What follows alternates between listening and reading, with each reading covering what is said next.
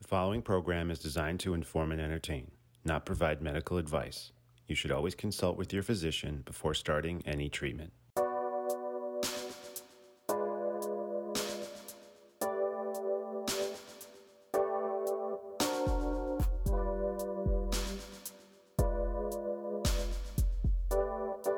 We will be talking with our friend Cameron about shame today on Drinks and Shrinks.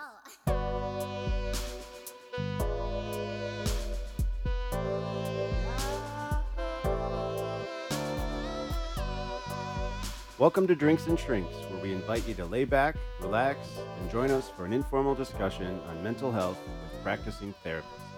My name's Ingo Weigel, I'm John Decker. and today we have our friend Cameron joining us, who is also a licensed therapist. How are you today, Cameron? I'm fine. Good to be here. Yes, we're, we're excited to have you um, talk about shame. Before we get into that, do you want to give us a little bit of um, background about yourself? Like, what, what do you do in this field?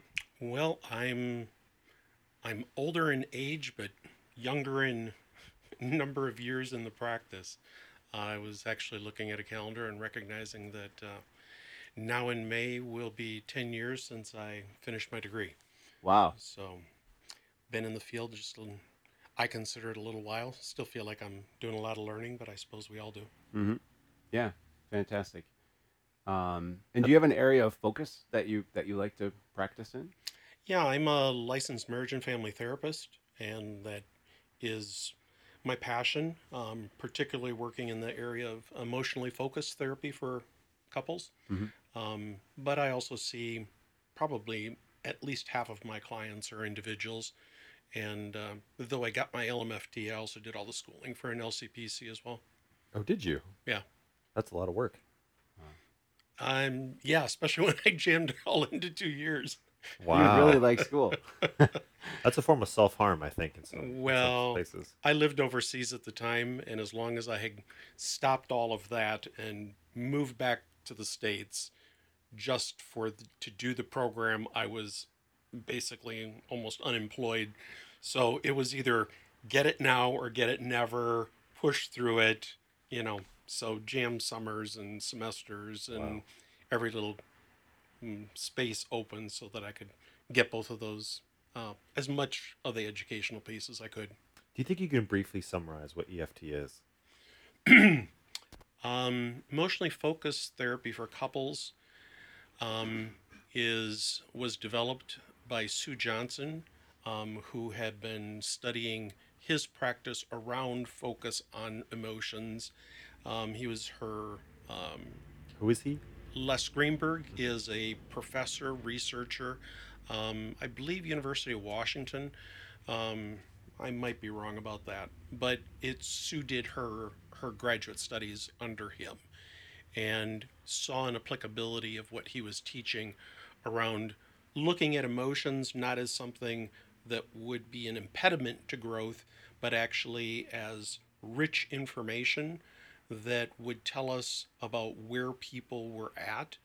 Um, so, looking at emotions really as a, uh, a positive quality that should be incorporated and focused on actually in the resolution of especially relationship issues, since that's where the, the hot buttons happen, is when the emotions kick in and start banging against each other. And this is actually, I mean, we don't have to talk about this too, but this is Mm-hmm. an actually a really interesting thing to me because emotions are typically in counseling, even though I think people who don't know, uh, Mm-hmm. it's not really the thing that we are directly addressing. It's usually Mm-hmm. the thoughts and the actions that we're at. So for example, cognitive behavioral Mm-hmm. approaches. And so what makes this kind of unique is the idea that you're focusing on the emotions when you're working with couples. And this is a very effective method for working with couples. Yeah. Today, in terms of research study, it is the gold standard for working with couples conflict resolution. Um, uh, there is a CBT model for working with couples um, and is also um, highly effective. Um, what we found over time is that teaching people to be able to cope with their emotions and connect at an emotional level um, produces a a relational shift rather than a cognitive shift. And that over time, the research actually shows that couples who have been through a full process of EFT actually continue to get better even after they have completed their course of therapy. Which Wow. makes sense because Yeah. the sense of growth together is then developing. Right, right. It's much more focused on. I always tell my clients, my client is your relationship. It's not either one of you. Mm-hmm. Oh, interesting. Um, why don't we start thinking about shame Hmm. uh, to the, the subject of our conversation here? Yeah, and I imagine this plays a big part in your couple's work in that, you know, shame gets activated between people and in situations. And, you know, I, we, we want to give you the floor to kind of guide us through this, like the way you want to discuss this, because this is a pretty broad topic. But, um, like, how do you want to, how do you want to start with? Well, you know, I think, you know, I came on to shame both because I'm a human and have certainly had my share of shame. Oh, you are? experience. Yes, Okay. yeah, yeah. As opposed I to know- John, who's an android. I'm a robot. yeah. That's a running joke through my whole life. Everybody uh, thinks I'm some he has no emotion. and so you're laughing because you know it's true. Your true. EFT right? would never work on John. You cannot it, get it past It would this. be more challenging. yes, indeed. It's a very nice way of saying that. yeah. Oh, it would gosh. maybe feel like doing EFT with Spock. Yeah, exactly. right. I can't wait Yes. till artificial intelligence takes over because then I'll just be with my kind. Yeah. yes.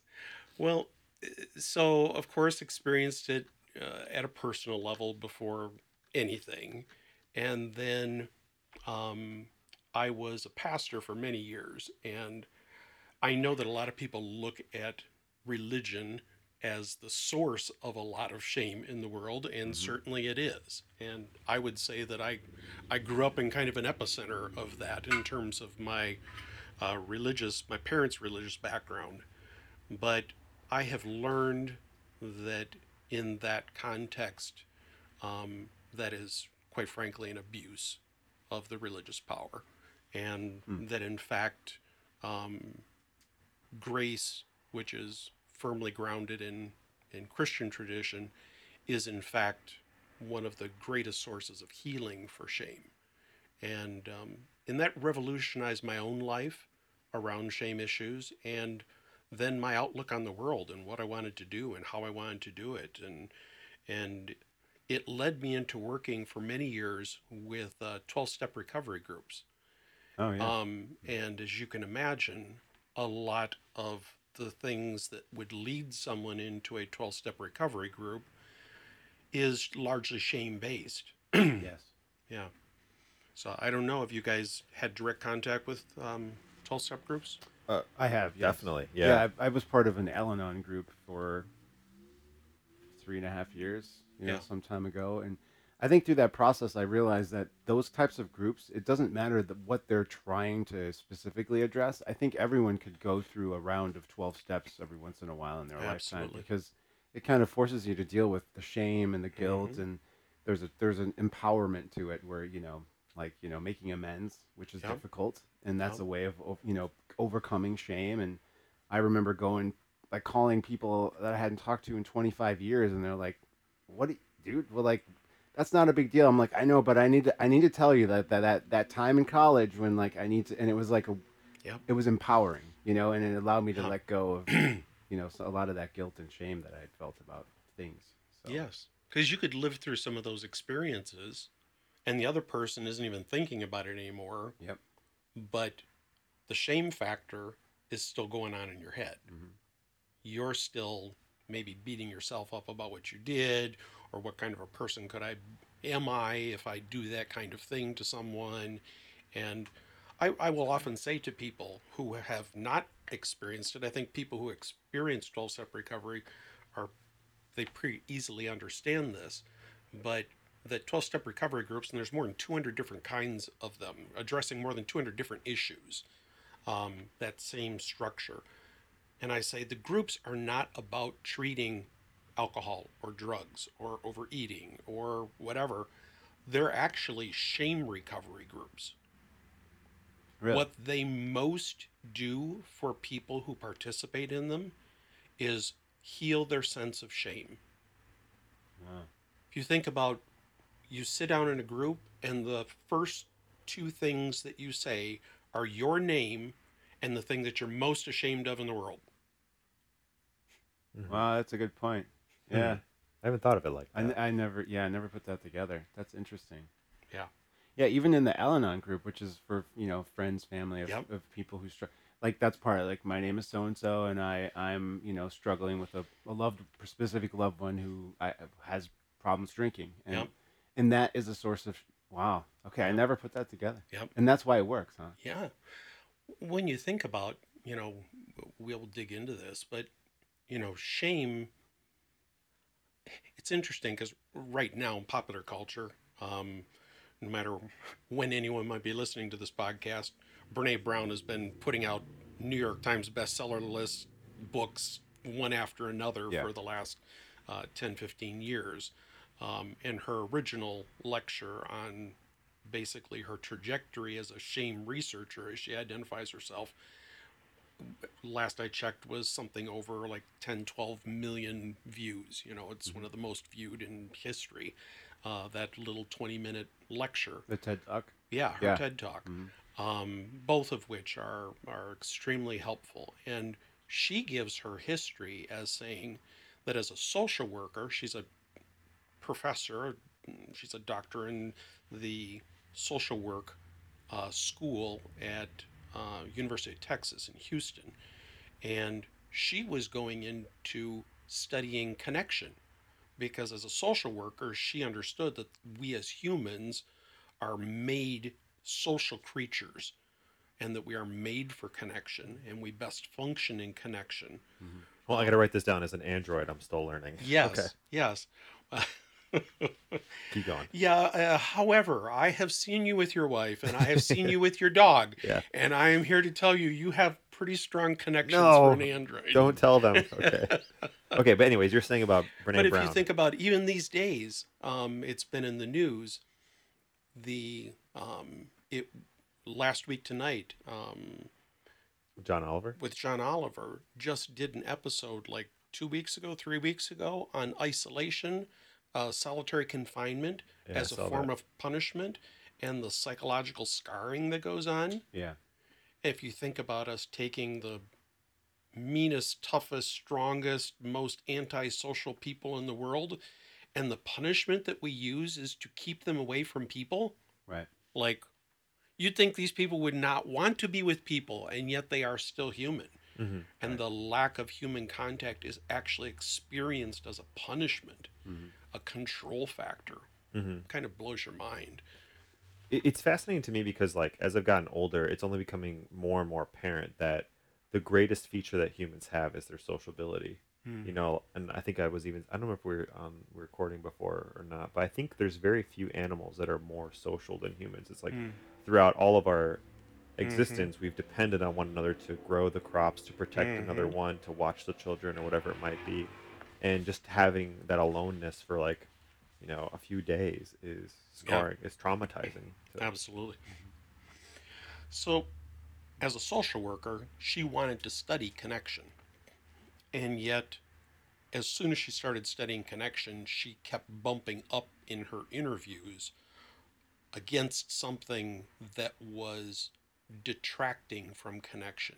And people were bringing it up spontaneously. Her form of research is um, qualitative research, which basically means that you collect through this kind of interaction, like a spontaneous conversation. She has in her mind questions that she's re- researching, but people were bringing to her in a discussion about connection their disconnection. And she actually put on hold her study, her research on connection to figure out what this thing was and discovered that it was shame. Shame is what was driving disconnection. Okay. could you separate shame from guilt Sure.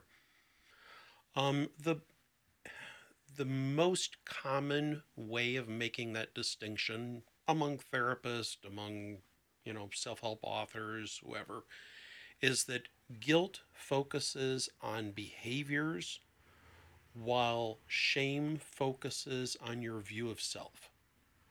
So Brene would say it's the difference between I did something bad or I am something or someone bad. mm-hmm.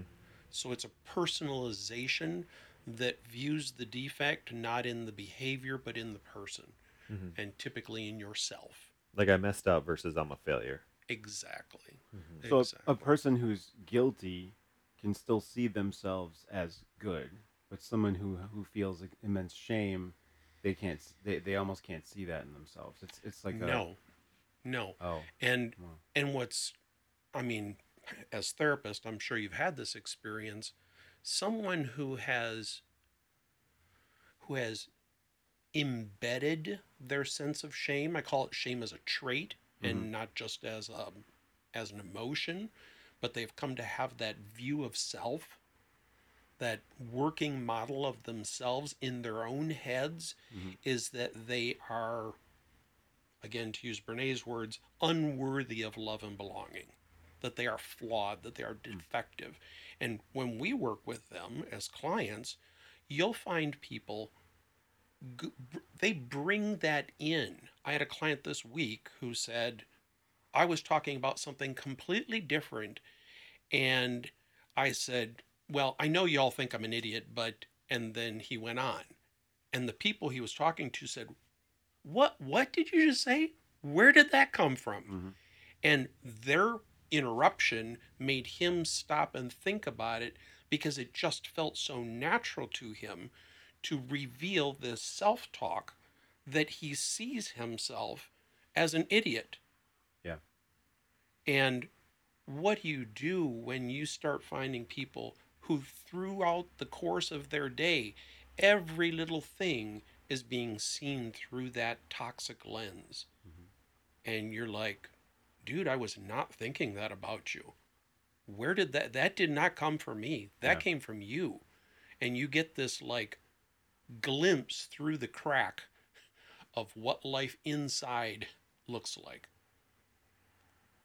so it's it's uh, the way you describe it. It's almost like a wall, an invisible wall between that person and everyone else that no one no one else can see, but they see it. So there's like they can never actually connect with people i i genuinely because there's just this filter that everything they do is bad and they have you know they have no worth. And, and, and a, is- lo- a lot of times the way you describe it is like they, no one in their life might even be aware of it. it they might not be and it is in some ways invisible but um, i have a friend whose wife threw a birthday party for him. Um, they were actually only engaged at the time and she threw a birthday party for him. And the birthday party she wrote us all in secret ahead of time and asked us to write down all of the positive qualities and attributes that we saw in what was her boyfriend, later fiance, later husband, and bring it. And we put them in a jar and had him read them and try to figure out who had written it about him. And I was like, dang, man, give that girl an MFT like before she even, she didn't even have to go to school. She had figured out from her relationship that he has this negative view of self mm-hmm. that just keeps playing out over and over and over. And she just wanted to drown him in compliments and to reshape that inner working model. Mm-hmm. I it, it sometimes they're actually very unaware of it. They've swum in that water for so long that it's like asking a fish what it's like to be wet Yeah. and they just don't know any other reality. They don't. And honestly, I will tell you, that's how I grew up. It was self revelatory for me when uh, I was salutatorian of my class. I was on all the sports teams. All you would never have looked and imagined this kid has self-image issues. I remember participating in school events and afterwards you'd have like parents mingling around and in my head silently no one knew until a couple years ago I'm doing my own work I would walk around among the parents and other students and such, and I would count the compliments in my head. They were like water, like for a thirsty soul. Mm-hmm. Somebody'd say, "Hey, you did a really good job tonight." One. Hey, well, good job tonight. Two. And I was counting those things in my head. That's how desperate I was for that sense of approval. And how did you respond to those compliments? For me, they put out the fire for just a little bit. Probably the next day I needed some more. Mm. but for me, that was uh, that was a drink of fresh water. I think something I've seen with a lot of people is when they have that rigid belief that they are a failure, is that they will then resist any compliment because it doesn't agree with their own perspective. Absolutely, absolutely. And I think like part of the challenge for them is they have to learn how do I even accept this because it's so yep. um, discordant with Yep. their actual view of themselves. someone who had a big influence on my life during that same time, um, actually later in during uh, my college and uh, first master's program, um, I, w- I was in weekly contact with him, and he had severe trauma, which also is a huge producer of shame, Sure. because shame can be either things that you evoked by things that you have done, or things that you have suffered. And in this case, he came from a terribly traumatic um, family background. And he, you could not pay him a compliment. Every time you paid him a compliment, you would, he would distract it. He'd talk about, well, you know, how, how the Cubs doing this year. And you're like, um, I just said that, you know, the lecture you gave was extremely impactful, very helpful to my life. Yeah, and what about that weather, you know? Uh huh. And if you insisted, he would literally turn around and walk away. And after doing therapy for some years, he revealed to me that in his head, if you insisted on complimenting him, where he went in his head was the conviction that I was trying to manipulate him for some kind, it was a false compliment in an attempt to manipulate because I wanted something from him. Hmm. So you didn't trust anything positive. Did not trust anything positive. Absolutely. So I have to ask, how does this happen to someone?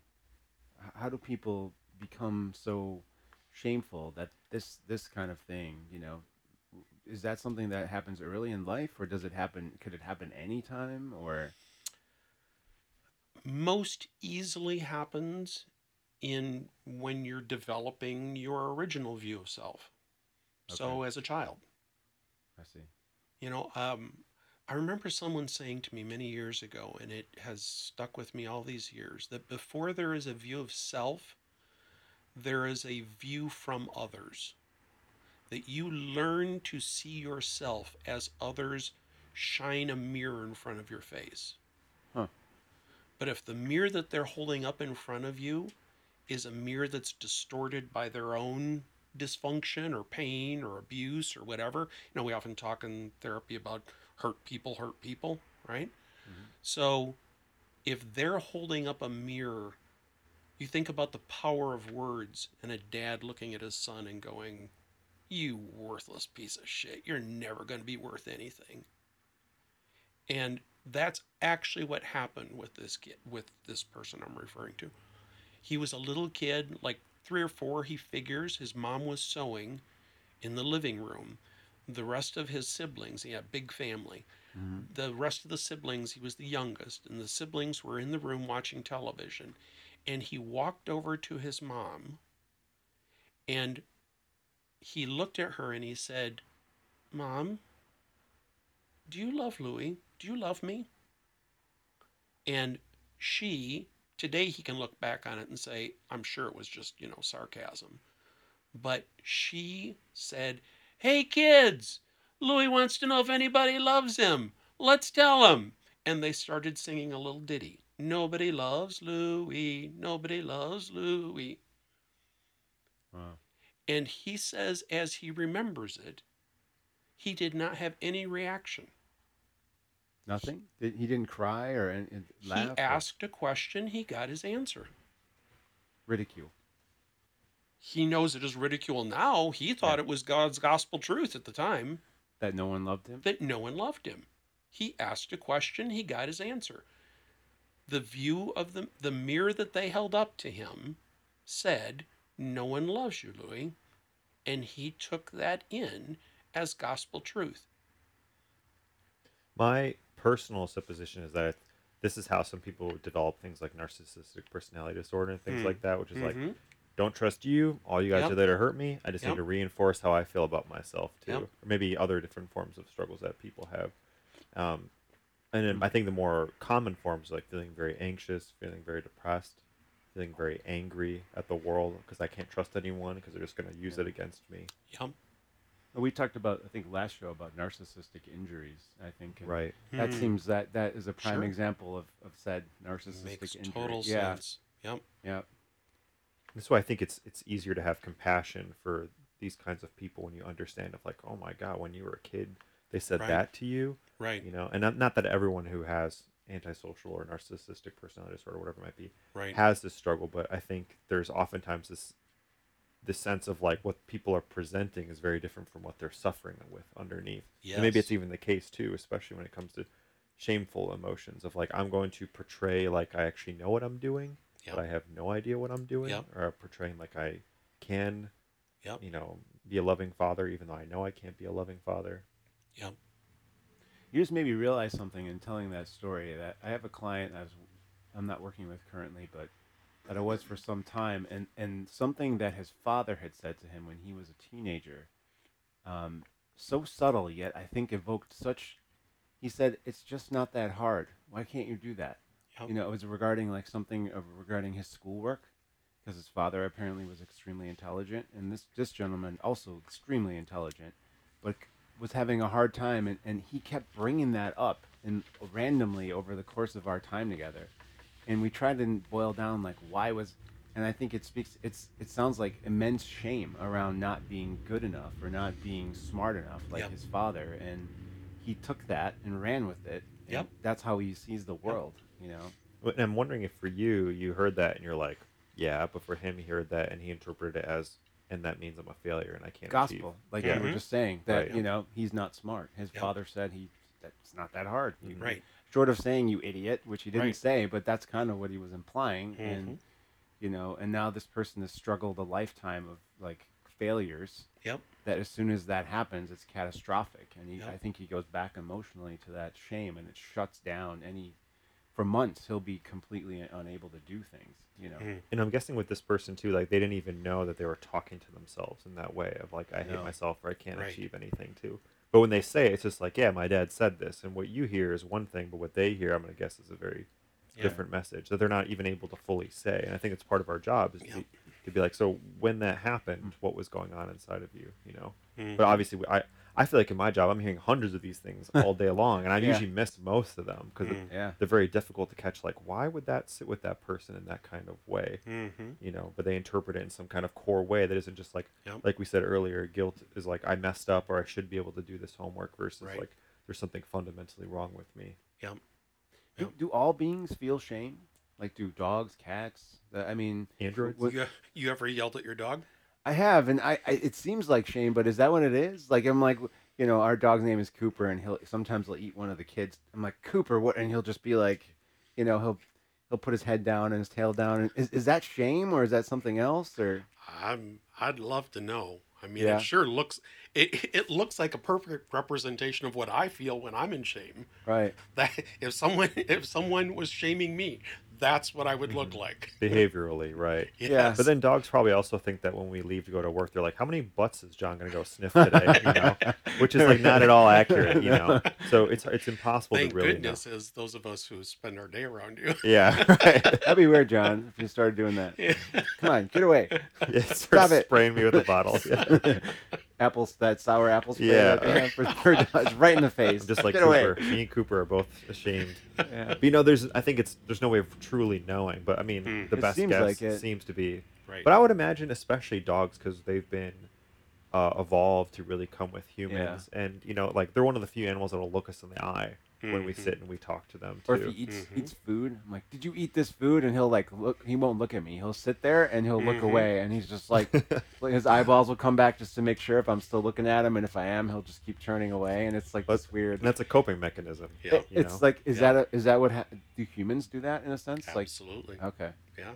Yeah. Of, there are really two patterns of avoidance. There, there are some people who honestly they have no perception of their own shame, which could be because they are so used to it, like the toxic self talk, just they don't ever even think about it because it's true. They are jerks. It is easy for everyone else, and it's not easy for me. Mhm. I really am ugly. I, of course, that explains my life. You know, and so they don't. They are in some ways unaware of it, though. Oftentimes, if they have anyone around them who loves them at all, someone will go, "Whoa, whoa, whoa, whoa! Hold on." You know, I'll sometimes say to my clients, "You know, I just want to punch you right now. I Just want to say, like, and, and they're like, what? Well, because there is a part of you that just called this other part of you by a really horrible name. And I don't want to, I want to protect this part of you and I want to punch that other part because that part's being a bully to you right now. And I need you to get mad at that part. He does not have the right to talk to you that way. And they're like, oh, like nobody has ever stuck up for me like that before. And I'm like, I, I make it like real in your face, like even threatening like verbal or physical violence to show him how significantly I think how significant I think this is Mhm. and how much I just want to jump all over it. And they're like, Well, I don't think I deserve to be protected like that. And I go, That's the problem. Mhm. Oh, uh, like, and you, I mean, you know, a lot of times as therapists, we're taught to kind of match the mood in the room, Yeah. but there are times when I think it is very healing to not match the room, the mood in the room, to challenge the mood in the room. I see. So you, well, you you you're matching the bully's intensity with counter energy. It seems like in that I- moment. I don't think of it as the bully. I think of it as the mama bear. Oh, the mama bear.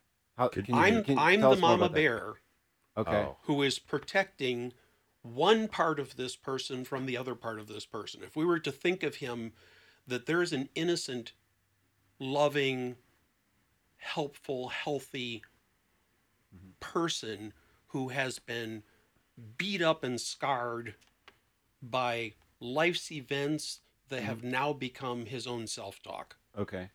And so, if we were to use, you know, what sometimes is called parts language, there's a part of me that would like to go, but there's a part of me that wants to stay home, you know?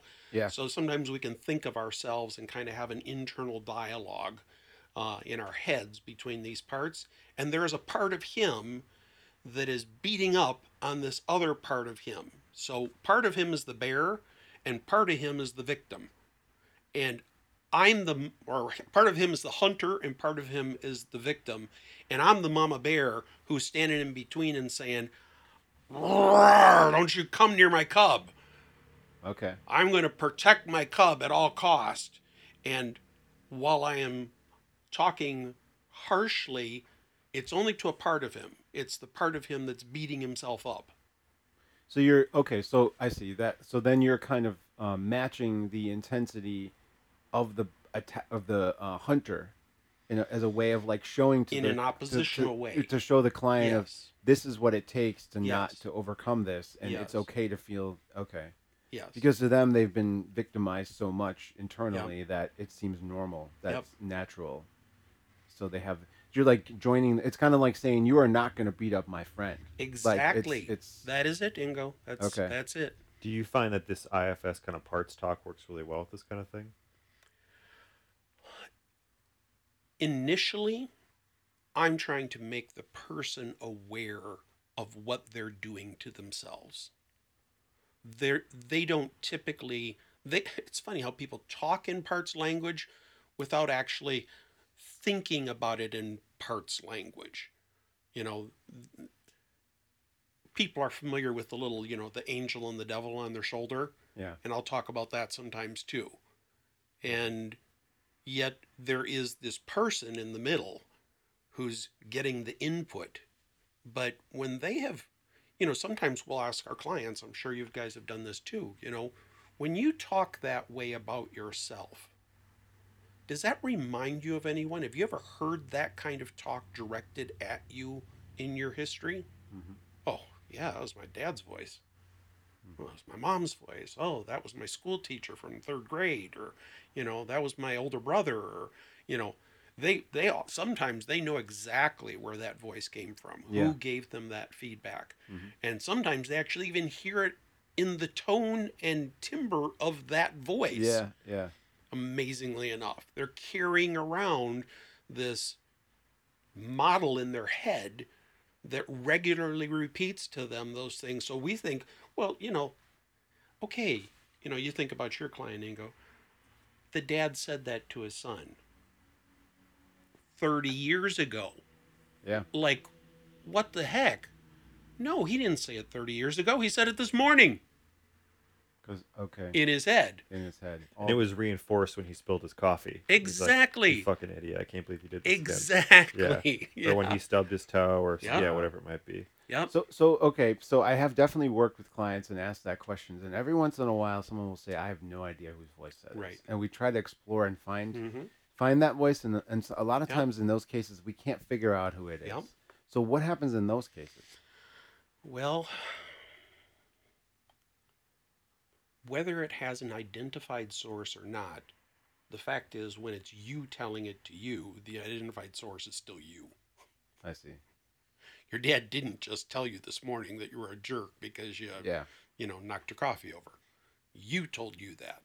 You may think of it as being your dad, or you may just think of it as gospel truth and you're not even going to question it. Of course you are, because you mm-hmm. knew you were, and that's just one more piece of evidence to put in this huge stockpile of evidence that you are, in fact, incapable of doing the things that everybody else, for everybody else, it's easy. I find too, like, um, quick aside, I um, I enjoy baking. I'm a baker, Hmm. and one of the things I learned a couple years ago, I remember watching this video of this guy, and he was talking about the way to to add crustiness to a bread. Do you guys have any guess what's required? Add moisture. Very good. Yeah, you use steam. Yeah. And I remember thinking, like, what the hell? Why would you use steam to make something crusty or have a thicker crust to it?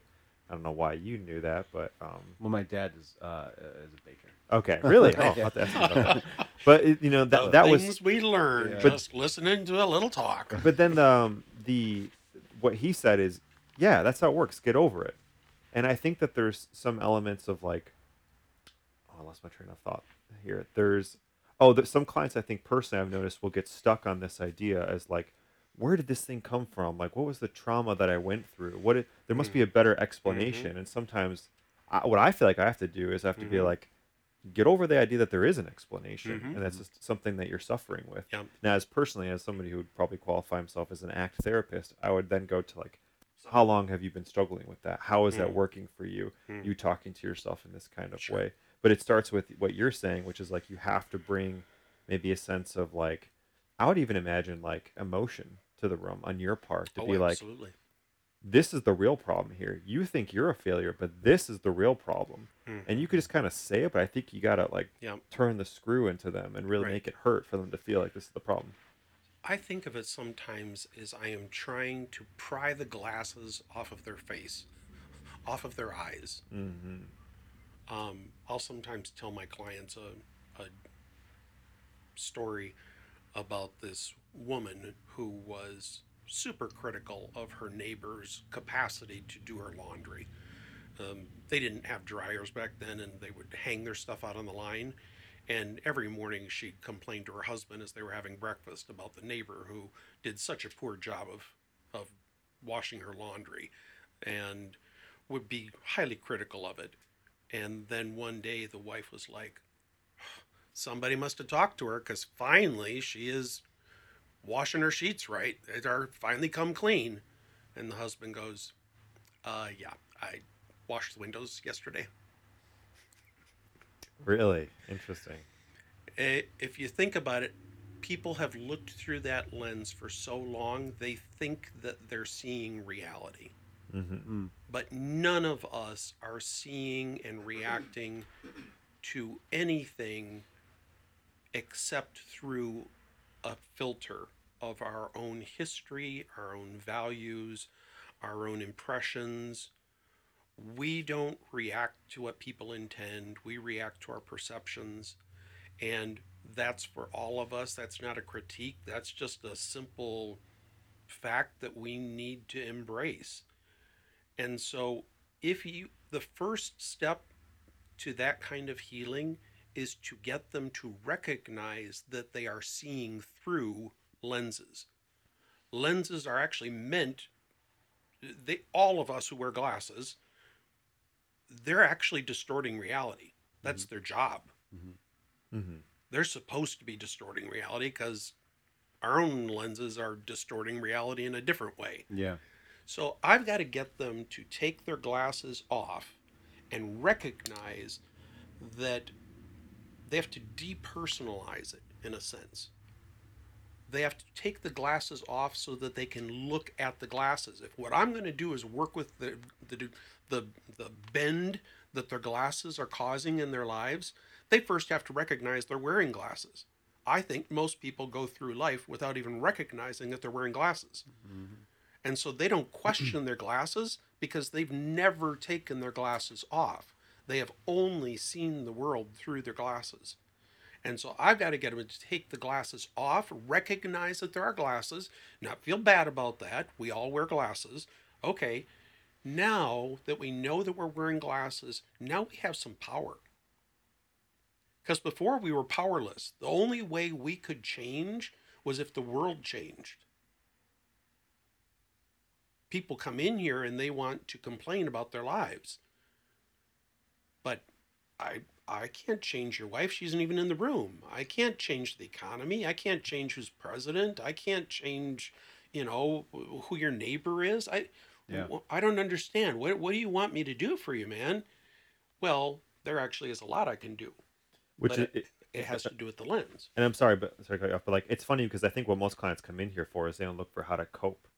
Teach me how to cope with these things. Hmm. I want to do some deep breathing. I want to do whatever it is. And I'm not a big fan of that because really the more valuable thing is I'd rather change your perspective on yourself. Yes. That seems to be and and how to learn to live with difficulty.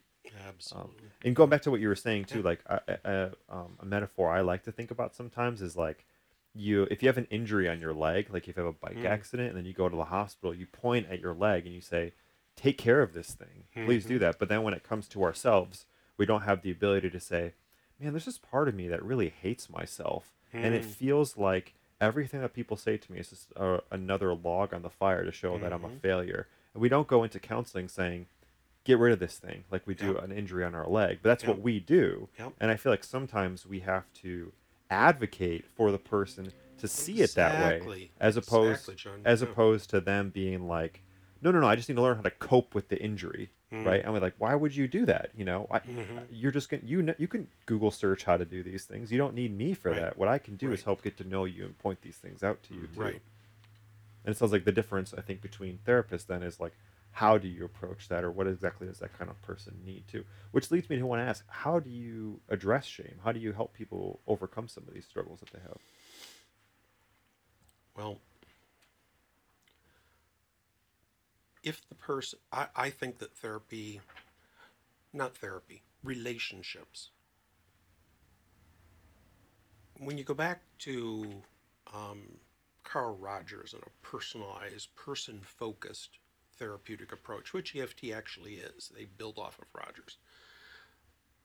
We're thinking about how others have spoken to us, things they have said, things that they have done, especially early on. Later on, things that we have done that we talk to ourselves about. The fact is, we have been informed in ways that sustain shame, create it and sustain it. I'm offering corrective emotional experiences. And they will begin to reshape the person's view of self, of others, of the world. Because, in the same way that people have held up distorted mirrors, we get to hold up mirrors too. We all we're all doing that to everyone around us all the time, right? Whether we want to or not. Mm-hmm. Again. Sometimes consciously, sometimes unconsciously. Sometimes we hold up one mirror, but again, like we've observed with shame, shame can distort what they see. Yeah. You can do something with a great intention if their interpretation, you know, if I'm complimenting my friend from back in college, if I complimented him too much, he didn't change his view of self, he changed his view of me. I was now manipulating him. Those were false compliments. He told me about his marriage. He would wake up every morning and roll over in bed and literally be surprised that his wife hadn't left him. That blows my mind because I grew up in a very secure home, stable. I got lots of love. I got lots of affirmation. My view of self was not was largely built, not destroyed by my relationship with my parents. But I know that that's a minority out there. At least a min- certainly a minority of the, you know, we have a small sample size that's kind of skewed when we think Yeah. about uh, Yeah. doing therapy work. But boy, those people have been through hell. And many of their family lines have been marked by their own forms of hell. And, mm-hmm. you know, their parents may have been doing the best thing they could. But I offer them, in some ways, almost a reparenting experience. Oh, interesting. I offer them a chance to see themselves through a different set of eyes.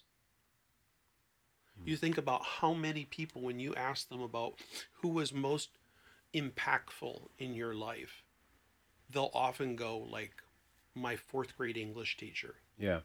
And you go, well, what about your fourth grade English teacher? She had like 40 kids to take care of. She never knew you the year before and you never saw her again in your life. Like, what was that? She saw something in my writing or in me. She treated me in a way I had never been treated. She valued my input. She spoke to me in a positive, affirming way mm-hmm. and was encouraging. And I saw myself in a way that I had never seen myself before. And it's made all the difference. It, it goes back to that that phrase of like it, people remember not what you say but how you make them feel. Mm. And it's I mm-hmm. think you're right. Like a lot of times we'll have teachers or an aunt or something Yeah. like that where we say like "Oh, every time I was around them they just seemed to be okay with however I was or they seemed Yeah. to bring out the best in me too. Yep. Yep. So I offer them this kind of an experience of seeing themselves in a different way. And in some ways, I have to, maybe at the beginning, I do that in a more like aggressive way because I'm trying Yeah. to pry the glasses off their face so that they can recognize that there is a different way of seeing themselves than that voice that keeps screaming at them. Um, I remember one of my clients is so stuck in this regard. And so we had to develop a playful way to make him aware. So at the beginning, maybe first time, second time, I did the aggressive thing. Ever since then, we've played that I I used to have in a bowl in my office, I had jelly beans. And this person loved jelly beans and was constantly, you know, I had to replenish my bowl after every session. But um, I would I would jokingly reach over and grab a jelly bean and I'd say, I'm gonna throw this at your forehead if you if you speak evil of yourself Yeah. again. And then it just became imaginary. And so I just, he'd be talking away about something and he'd say, you know, because I never do anything right anyway. And I'd just go, doink. and he'd go, oh, oh yeah, I just did it again. He didn't even know he was doing it. Yeah. Didn't even know he was doing it. He was speaking the truth. He was just making an observation. Just a fact. and I would just have to doink him to make him, hey, I just did that thing again. And now it's to the point where we'll be talking and he'll say it and then he'll go doink and he'll throw a jelly bean at his own forehead as he has begun to catch himself Yeah. to perceive when he does it because he used to never perceive it. First, he thought it was just truth. Then he knew that it was just a bad, toxic habit. Mm-hmm. And then he's getting to a point where he can now catch himself and rephrase it, go back and state it in a different way. It's a slow process. This is like putting braces on your teeth. Mm-hmm. You know, your teeth didn't get all twisted out of shape in a day, and they're not going to get back in place in a day. No. So that's a lot of what therapy looks for looks like for working with that. And I find it takes a lot of like um, persistence on it. Like you can't just talk about it. I, I find the more a person is thinking about it, or even if they say, I sometimes ask people like, can you go three times this week at the end of your day, write down, did I struggle with feeling like anxious or down? And then say almost every time there's this component of like, Yep. I hated myself. Yep. And then we could say, how would you rethink that? Or how Yep. would you say it to a friend? Yep. and that seems i think just doing it again and again and this is why i think there's some approaches to therapy that require a lot of homework because one hour once a week is not Mhm. sufficient oftentimes to change those kinds of beliefs or if they could talk to their friends about it or their family Mhm. Uh, have you noticed this as well when it comes to these things Absolutely. And the the flip side of that as well is that you know sometimes we'll talk about the need to set boundaries or even eliminate toxic people from your life. Mm-hmm. because you know he can come in here and I can give him a positive emotional experience but then he goes home and he gets five a day of negative ones. And pretty soon it's like you know I have clients I say you need to have a serious talk with your mom or your dad or your whoever and say you can't talk to me that way anymore Yeah. because I do a lot of couples work, it's often the spouse. And I go, you just need to say, I I have a a client whose ex, he's he goes over to watch the kids.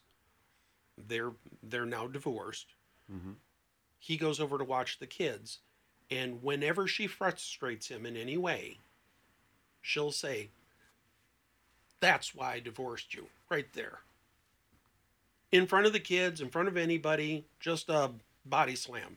Wow. And we said, you know, you need to go have a talk with her. She cannot talk to you that way. Mm-hmm. You're already separated, you're divorced, it's done deal. You're now we got to take care of the kids. And every time they watch you body slam him, they're learning how to both parent and treat friends, spouses in the future. you can expect to hear echoes of that coming back. Yeah. you were going to say something go Yeah, I was thinking while you guys were talking, I have found with some people, and it tends to be highly successful people I've worked with, Hmm. they have figured out a way to use their shame as a way to propel themselves forward. And there is a huge amount of fear that if they address that, they will no longer have their superpower. Yes. And I'm wondering, like, how do you how do you deal with that? Man, that that's a great observation, Ingo, because it is absolutely true. Some of the most successful people, and we, you know, it's always surprising. You know, I'm sure you guys have seen interviews of famous people, mm-hmm. especially in the entertainment industry, Yep. where they just look so perfect. You know, all made up and all, and then they'll be in an interview and they'll be like, "Oh no, no, I'm." They're, they look almost like an anorexic, saying that you know I'm fat, and you're going, "What do you mean you're fat? You're you're not fat." Yeah. They've got that view of self that overwhelms any amount of evidence you hold in front of them. Mhm. And you're right because that is one of the. There's a thing called the shame compass. Mhm. Um, a researcher, um, Nathanson is his name, and the shame, the compass of shame, talks about different reaction patterns to the presence of shame, and one of those is really kind of distracting yourself or um, sometimes that could be one way that you would get a, a very successful person. You might also get a perfectionist who allows the shame to be the wolf behind them that chases them towards perfection to try to silence the shame. If I can run fast enough, the wolf can't catch me. I see. it's setting a standard an impossible one Yeah. Yes, it's an impossible standard, but it is. It, you, you will never get off that treadmill. So they'll come to our office and they are exhausted, Mm-hmm. or they are the highly successful person who is literally on the brink of suicide. And you're going like, "What? Like you've got everything." Oh no, I still don't have enough. I still I can't sustain this. I am exhausted. Will somebody turn the treadmill off? Mm-hmm. I am about to collapse here and have a heart attack. I can't do this. They're Yeah. not sleeping. They're not eating. Yes. Right. They can't. They're working way unreasonable number of hours, which of course the company applauds and gives them more money for and promotes Yep. them and all that stuff, you know. And you see, this is fear. This is fear. They are trying to silence their own shame gremlins by dumping water on them, which doesn't work real well because they just multiply. Yeah, like the movie. Don't feed them after midnight or something. Don't, right? yes. Yeah. and it just keeps going and and you have to say to them your abilities your skills your qualities are not going to go away if you accept if you have some self-compassion you are actually going to be a richer your life will look different yeah. you probably won't work 14 hours a day because you won't need to work 14 hours a day. You already don't need to from a financial perspective. You're highly successful. You won't need it from a whole bunch of what normally drives people, Mhm. but you'll be able to be at peace with yourself. Yeah. Can you look in the mirror and say, It is well with my soul? I think a hard thing that a lot of people have is like they're scared. Well, if I do do that, life's going to be different, and I won't be able to handle it. Yep. Or I've been doing this way, and it's been working my whole life. Are you sure if I did that? Yep. I'm afraid I'll lose my job. Or Yep. what if my wife leaves me or something like that? No, your wife will actually stay with you. Right now, she's going to leave you Yeah. because she never sees you. But I, the way I like to think of it too is like we can't make promises, Hmm. which is like I could say I'm like 99% sure your life's gonna be better and your wife's gonna love you more and your kids are gonna be happier and you're gonna sleep better. But like there's a chance that some things can change, and there's nothing I can say that can get rid of that risk. You have to accept that when you make this change, you don't know. Otherwise, you would have done it without me. You don't need me. Yeah. Otherwise, you would have figured this out. But you're scared. Yeah. And this it's almost like there's like a little exposure talk that could be useful here. Is like Mhm. this isn't about thinking anymore. Mhm. Like you gotta make that Mhm. change. I'm guessing that's Yep. an important component to Mhm. managing shame too. Is Mhm. changing maybe like you said, setting boundaries or how you talk to people. Mhm. Even if they don't feel right on the inside, if they just go do it, then eventually they, they sometimes feel differently too. Mm-hmm.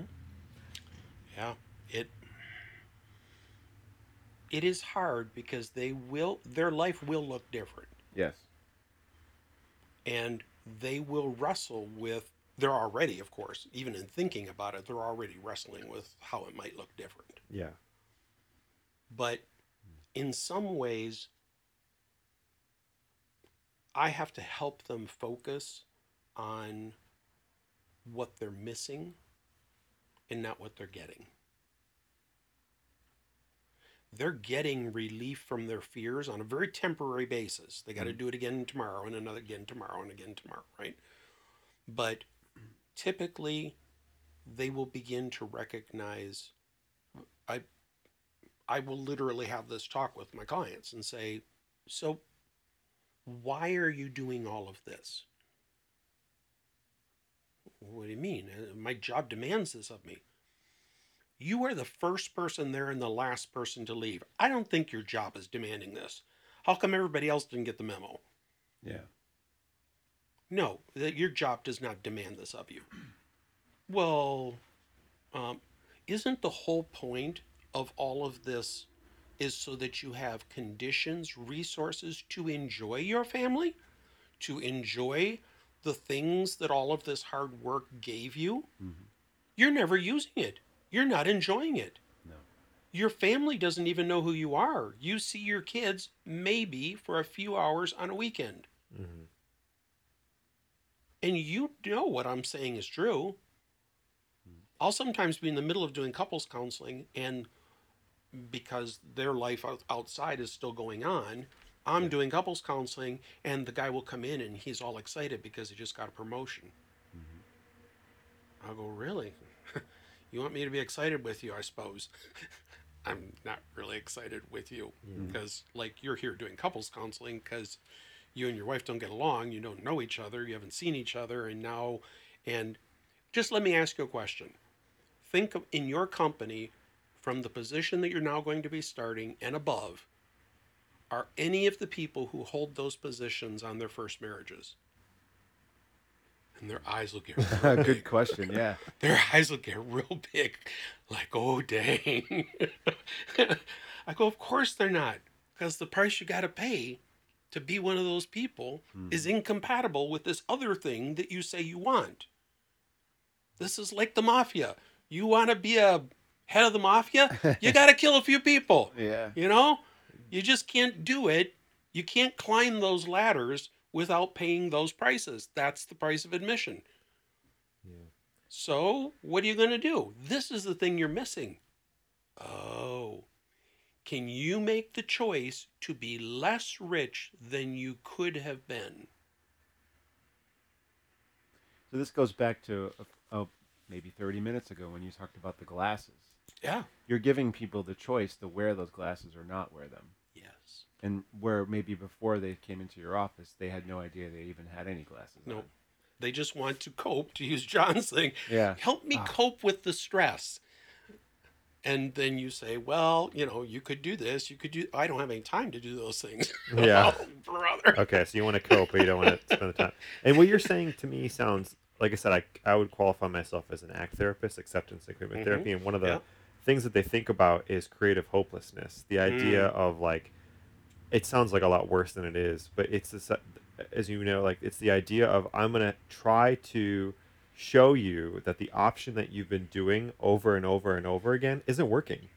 Yes. And if you if you want to if you want to keep going down that road, I like to say you don't need me, right? it. like you could you don't you came here because you want things to Mhm. be different but they want but then when you point out to them i think it's because you really hate yourself or you have these beliefs about yourself that that just mm-hmm. create all this shame. They'll say no no no no i don't know or that's not how it's been or it's gotten me to where i am. Yep. and we have to say like what's fine but then why are you here?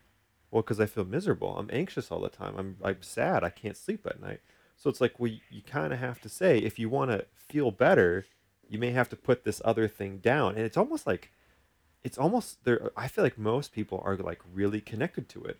They don't want to put it down it isn't like going back to what i was saying with like an injury on my leg you can Yep. say like point at that thing and tell a nurse Mhm. get that thing sewn up and because i want to get back to my life but it's almost like we have to wrestle with these people to get them to do that and actually i want to ask both of you a question here too something that i find is when i'm trying to talk to people in this kind of way i'll think like sometimes in an attachment perspective or just try to be a supportive person for them and I, if i feel like there's a genuine compliment i can give and it has to be genuine Mhm. I'll say it but o- very often the response i get is you're just my therapist and you're getting paid to say things like this. Mm. i'm curious what you guys say to those kinds of ideas if you if you hear them. If they say that uh, that that I'm just getting paid to say these, yeah. Uh, I, I tell people, you know what, you, you're paying me for my skill, not not to care.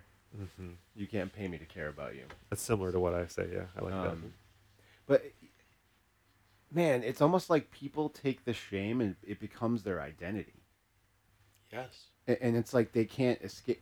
The example of you If get- it's not their identity, it's not shame. That's what shame is. hmm so, how, it's like you're you're shame es- correlates in the research. Shame correlates with all of the worst behaviors out there. really All of them: drug use, alcoholism, divorce, um, Running a sexual podcast. abuse. What was that? running a running a podcast podcast, being on a pod, coming, Yeah. coming on as a guest on a pod. all of the worst. Shame. Here's the inter- here's even more interesting fact.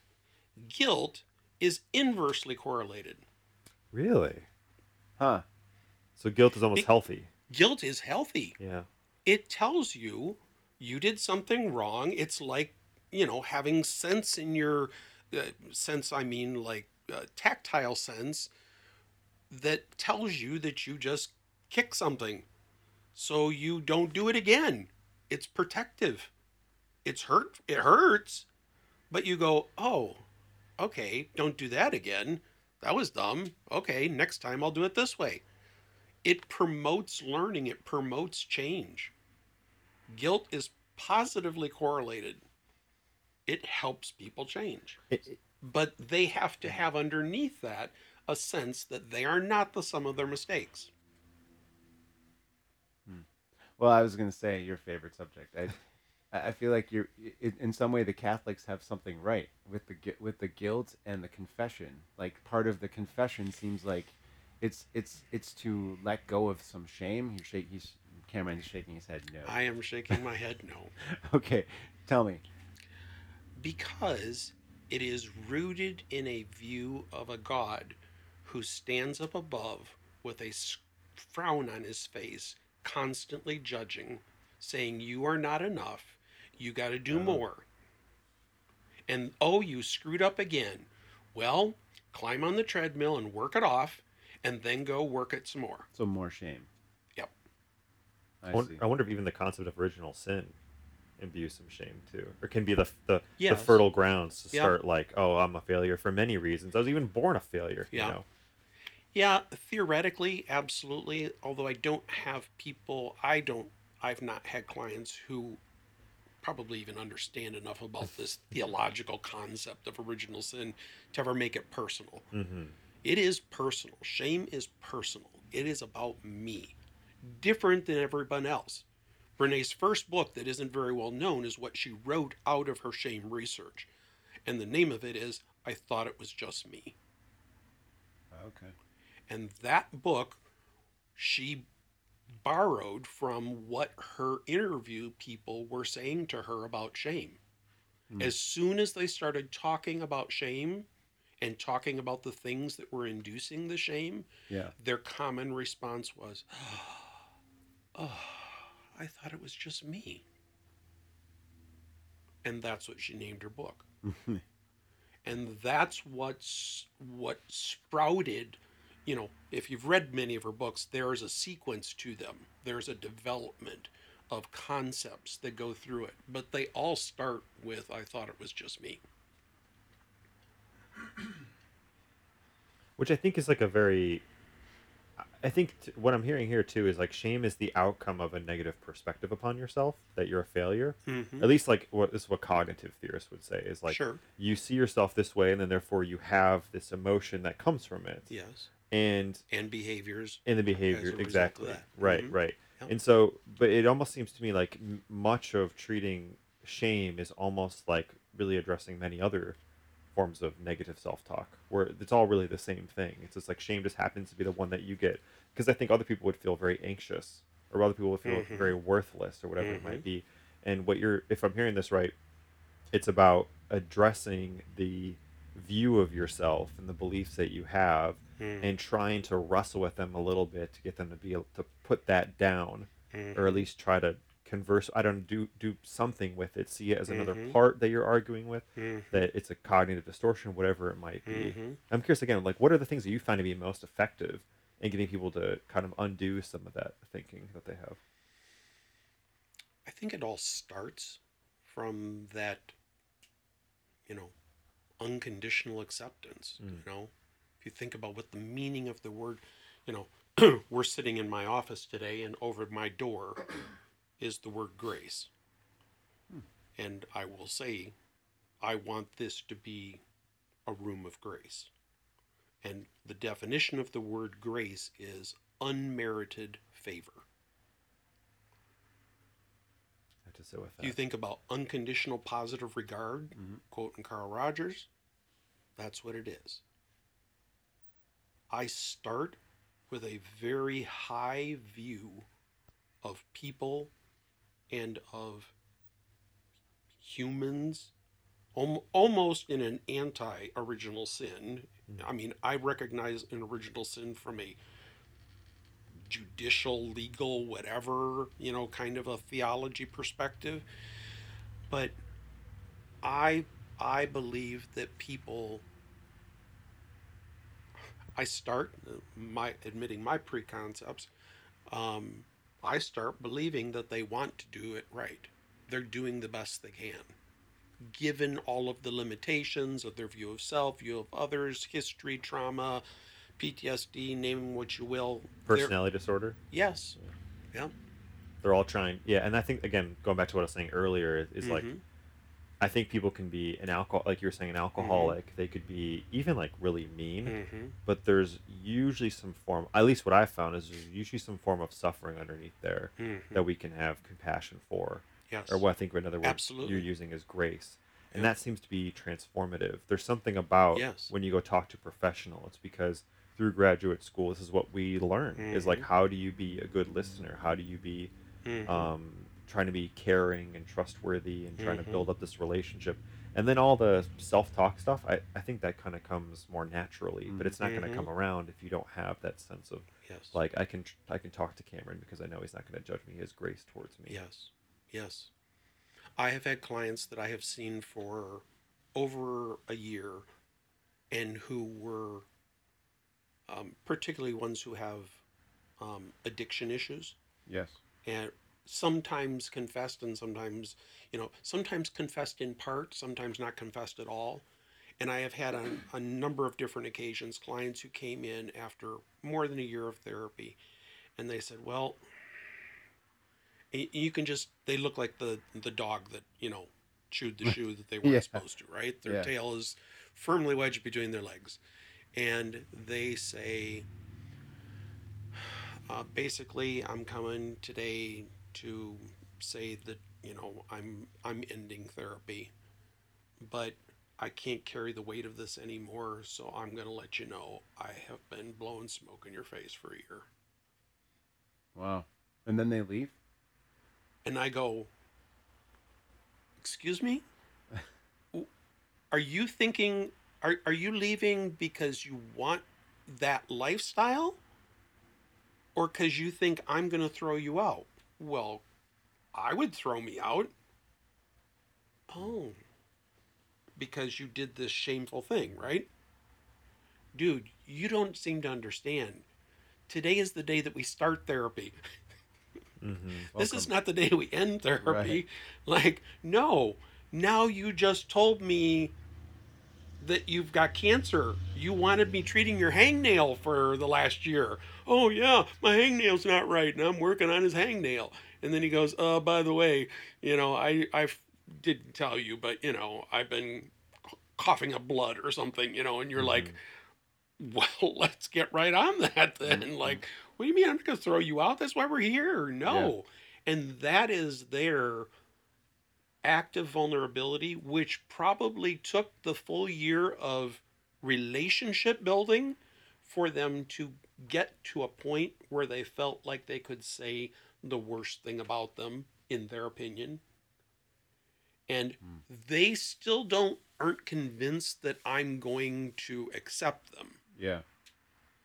but they can't carry the weight of of feeling like they are deceiving me. They they have now come to value our relationship enough that the more the relationship is healthy, the more guilty they feel, the more shame filled they actually feel because they know they are convinced that what I love is their mask and not them.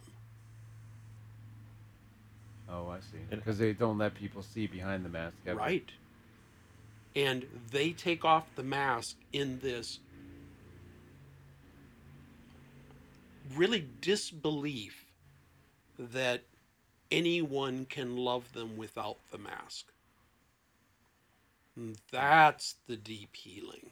And I think like the frame this in the way that John thinks is you spent a year with this person building a stable attachment figure for them. Mhm. And then through that time, they've whether consciously or unconsciously been poking at you Yep. to see how you respond. If I do Yep. this, what is he going to do? They're waiting to see if you're going to run away or raise your eyebrows or get Yep. mad.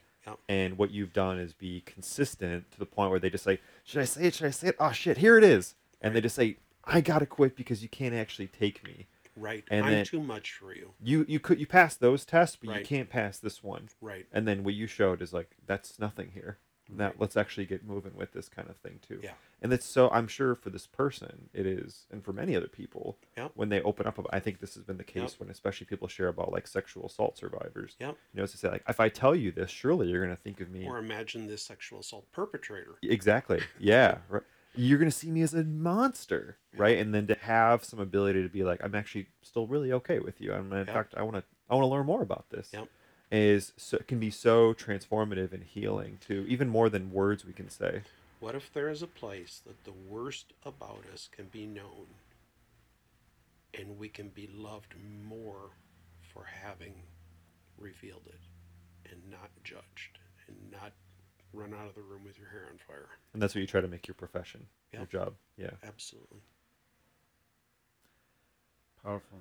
Well, I have a question, and I don't know how much further we're going with this. I think we're getting towards a I- good spot. Yeah. Yeah, so I, I have a question because people who listen to this podcast are may or may not have bought into therapy as a, as a as a treatment source, right? So, um, of course, we in the room think it's fantastic, right? We, I'm so so. I mean, if you're going to see John, I, you probably want to, you know, get a few other referrals. Strongly uh, rethink it, just in case. But in lieu of like coming to see you directly, right? Which you, what could someone possibly do to work on this bef- without having to step in? Is it possible? Like you're the listener at home goes, uh, okay, I I've recognized from this hour of conversation, I have immense shame, right, and I need to address it like what can they do right now at home that would begin the process of healing potentially does it require a therapist um, in the early stages what i mean any thoughts on practical kind of Um, no, it does not require a therapist. And despite the fact that I am a professional therapist, I think there are very few things that actually do require a professional therapist. I think that we do things in a more concentrated, focused, maybe informed way because we spent the time to read the book and look at the research and acquire the skills. But honestly, we're doing things that healthy people ought to be doing for other people all the time. mm-hmm. Healthy community ought to be doing this and probably at some point in history did much better.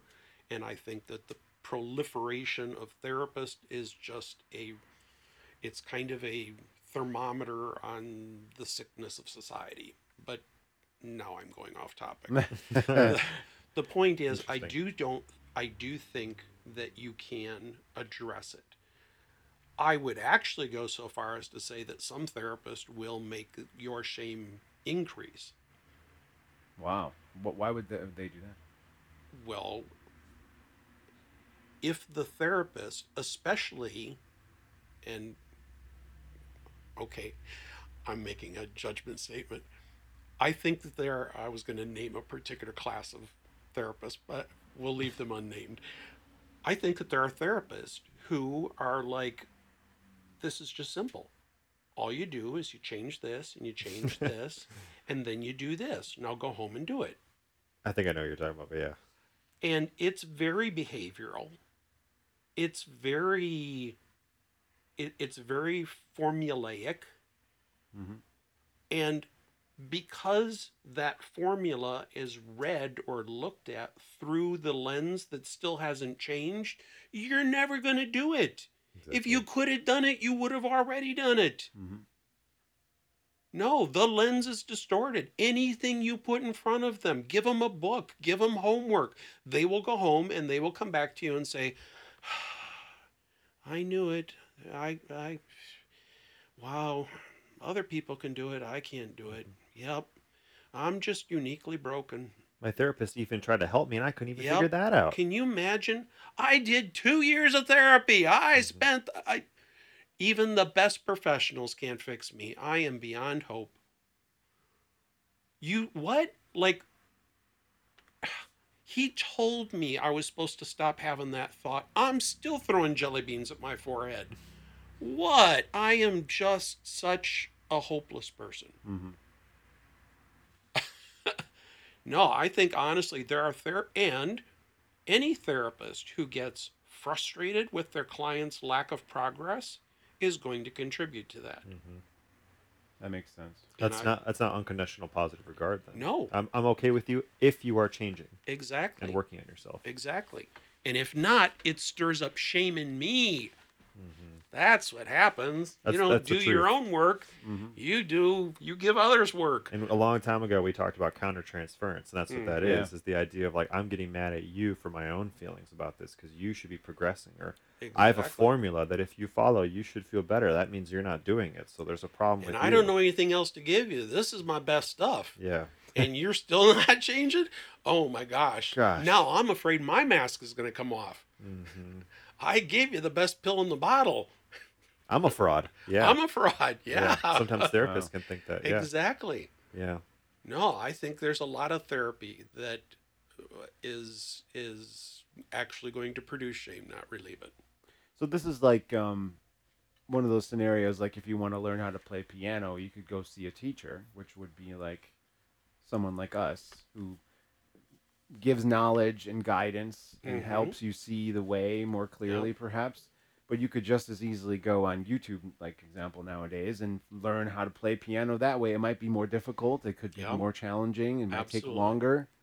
But so the, the the path for someone who's looking at addressing shame might be similar to yours, like reading some books about, Yeah. like from Brene Brown, listening to some Mhm. podcasts, things like this, Absolutely. journaling, maybe going through a twelve step Yep. evaluation, that Yep. kind of thing. Setting boundaries with toxic people.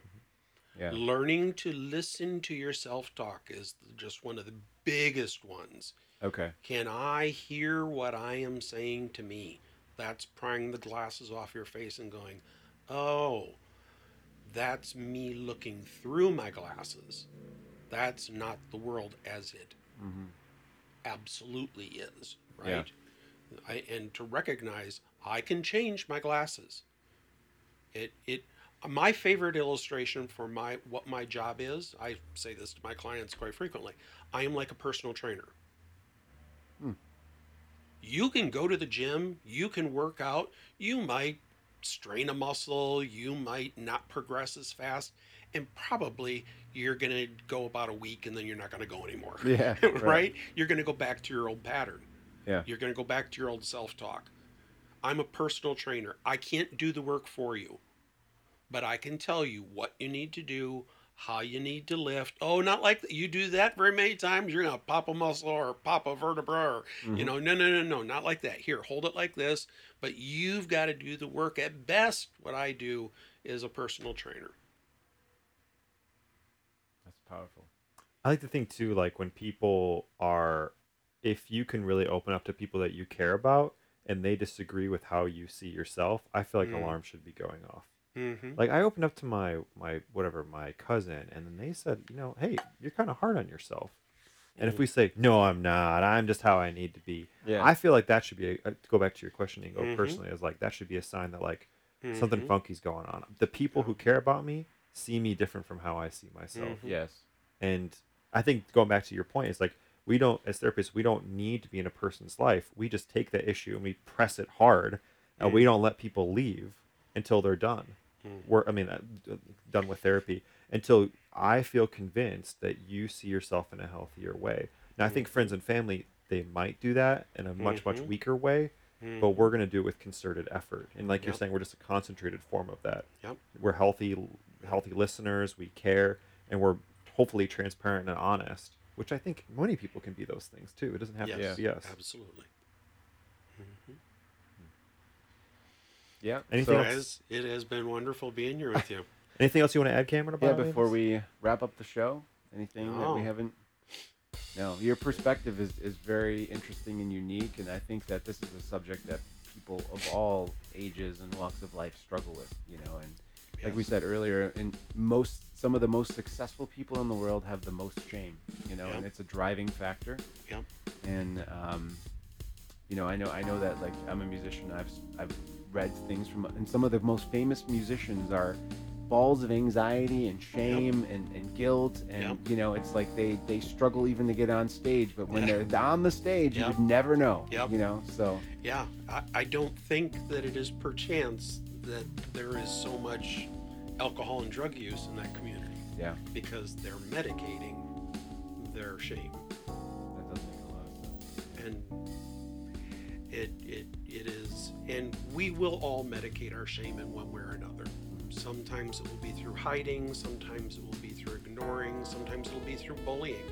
I'm going to I'm going to tell you you're worse than I am. I need you to be horrible so that I don't have to look at my own horribleness. If I can lower you, then I can lower the standard. Yeah. There's just all kinds of unhealthy reactions to shame. It is toxic in all its forms. Agreed. So, for the listener, if you have questions, maybe for Cameron or for us regarding this subject or otherwise, please uh, send us a message to questions at drinksandshrinks.com. And uh, that has been another edition of this fine podcast. Uh, my name is Ingo Weigel. I'm John Decker. And I'm Cameron Young. And we'll see you guys next time.